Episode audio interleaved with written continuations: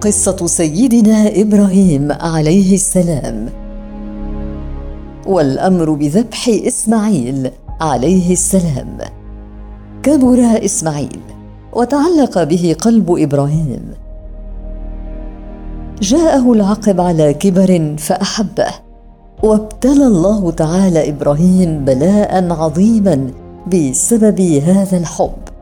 فقد رأى إبراهيم عليه السلام في المنام أنه يذبح ابنه الوحيد إسماعيل، وإبراهيم يعلم أن رؤيا الأنبياء وحي. انظر كيف يختبر الله عباده، تأمل أي نوع من أنواع الاختبار. نحن أمام نبي قلبه أرحم قلب في الأرض، اتسع قلبه لحب الله وحب من خلق. جاءه ابن على كبر وقد طعن في السن، ولا أمل هناك في أن ينجب، ثم ها هو ذا يستسلم للنوم فيرى في المنام أنه يذبح ابنه وبكره ووحيده الذي ليس له غيره. أي نوع من الصراع نشب في نفسه؟ يخطئ من يظن أن صراعاً لم ينشأ قط. لا يكون بلاء مبيناً هذا الموقف الذي يخلو من الصراع. فقد نشب الصراع بالفعل في نفس إبراهيم، صراع أثارته عاطفة الأبوة الحانية. لكن إبراهيم لم يسأل عن السبب وراء ذبح ابنه، فليس إبراهيم من يسأل ربه عن أوامره. فكر إبراهيم في ولده، ماذا يقول عنه إذا أرقده على الأرض ليذبحه؟ الأفضل أن يقول لولده ليكون ذلك أطيب لقلبه وأهون عليه من أن يأخذه قهراً ويذبحه قهراً. هذا أفضل. انتهى الأمر وذهب إلى ولده، قال: يا بني إني أرى في المنام أني أذبحك فانظر ماذا ترى. انظر إلى تلطفه في إبلاغ ولده، وترك الأمر لينظر فيه الابن بالطاعة.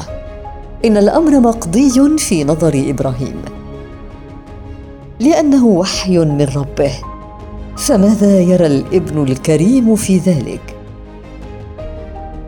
أجاب إسماعيل: هذا أمر يا أبي فبادر بتنفيذه. يا أبتي افعل ما تؤمر، ستجدني إن شاء الله من الصابرين.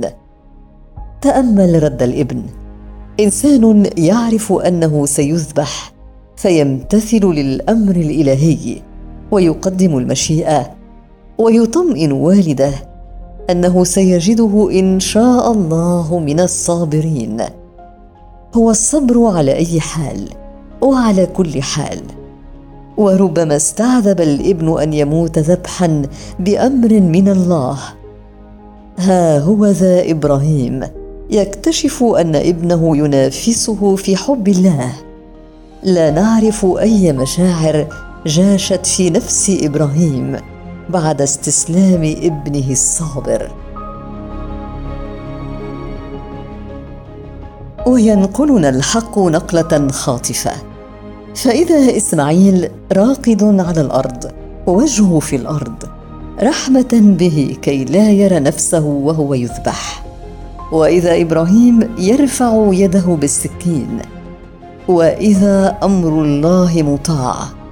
فلما أسلم، استخدم القرآن هذا التعبير، فلما أسلم. هذا هو الإسلام الحقيقي، تعطي كل شيء فلا يتبقى منك شيء عندئذ فقط. وفي اللحظة التي كان السكين فيها يتهيأ لإمضاء أمره، نادى الله إبراهيم. انتهى اختباره، وفدى الله إسماعيل بذبح عظيم. وصار اليوم عيدا لقوم لم يولدوا بعد، هم المسلمون. صارت هذه اللحظات عيدا للمسلمين، عيدا يذكرهم بمعنى الإسلام الحقيقي الذي كان عليه إبراهيم وإسماعيل، والله أعلم.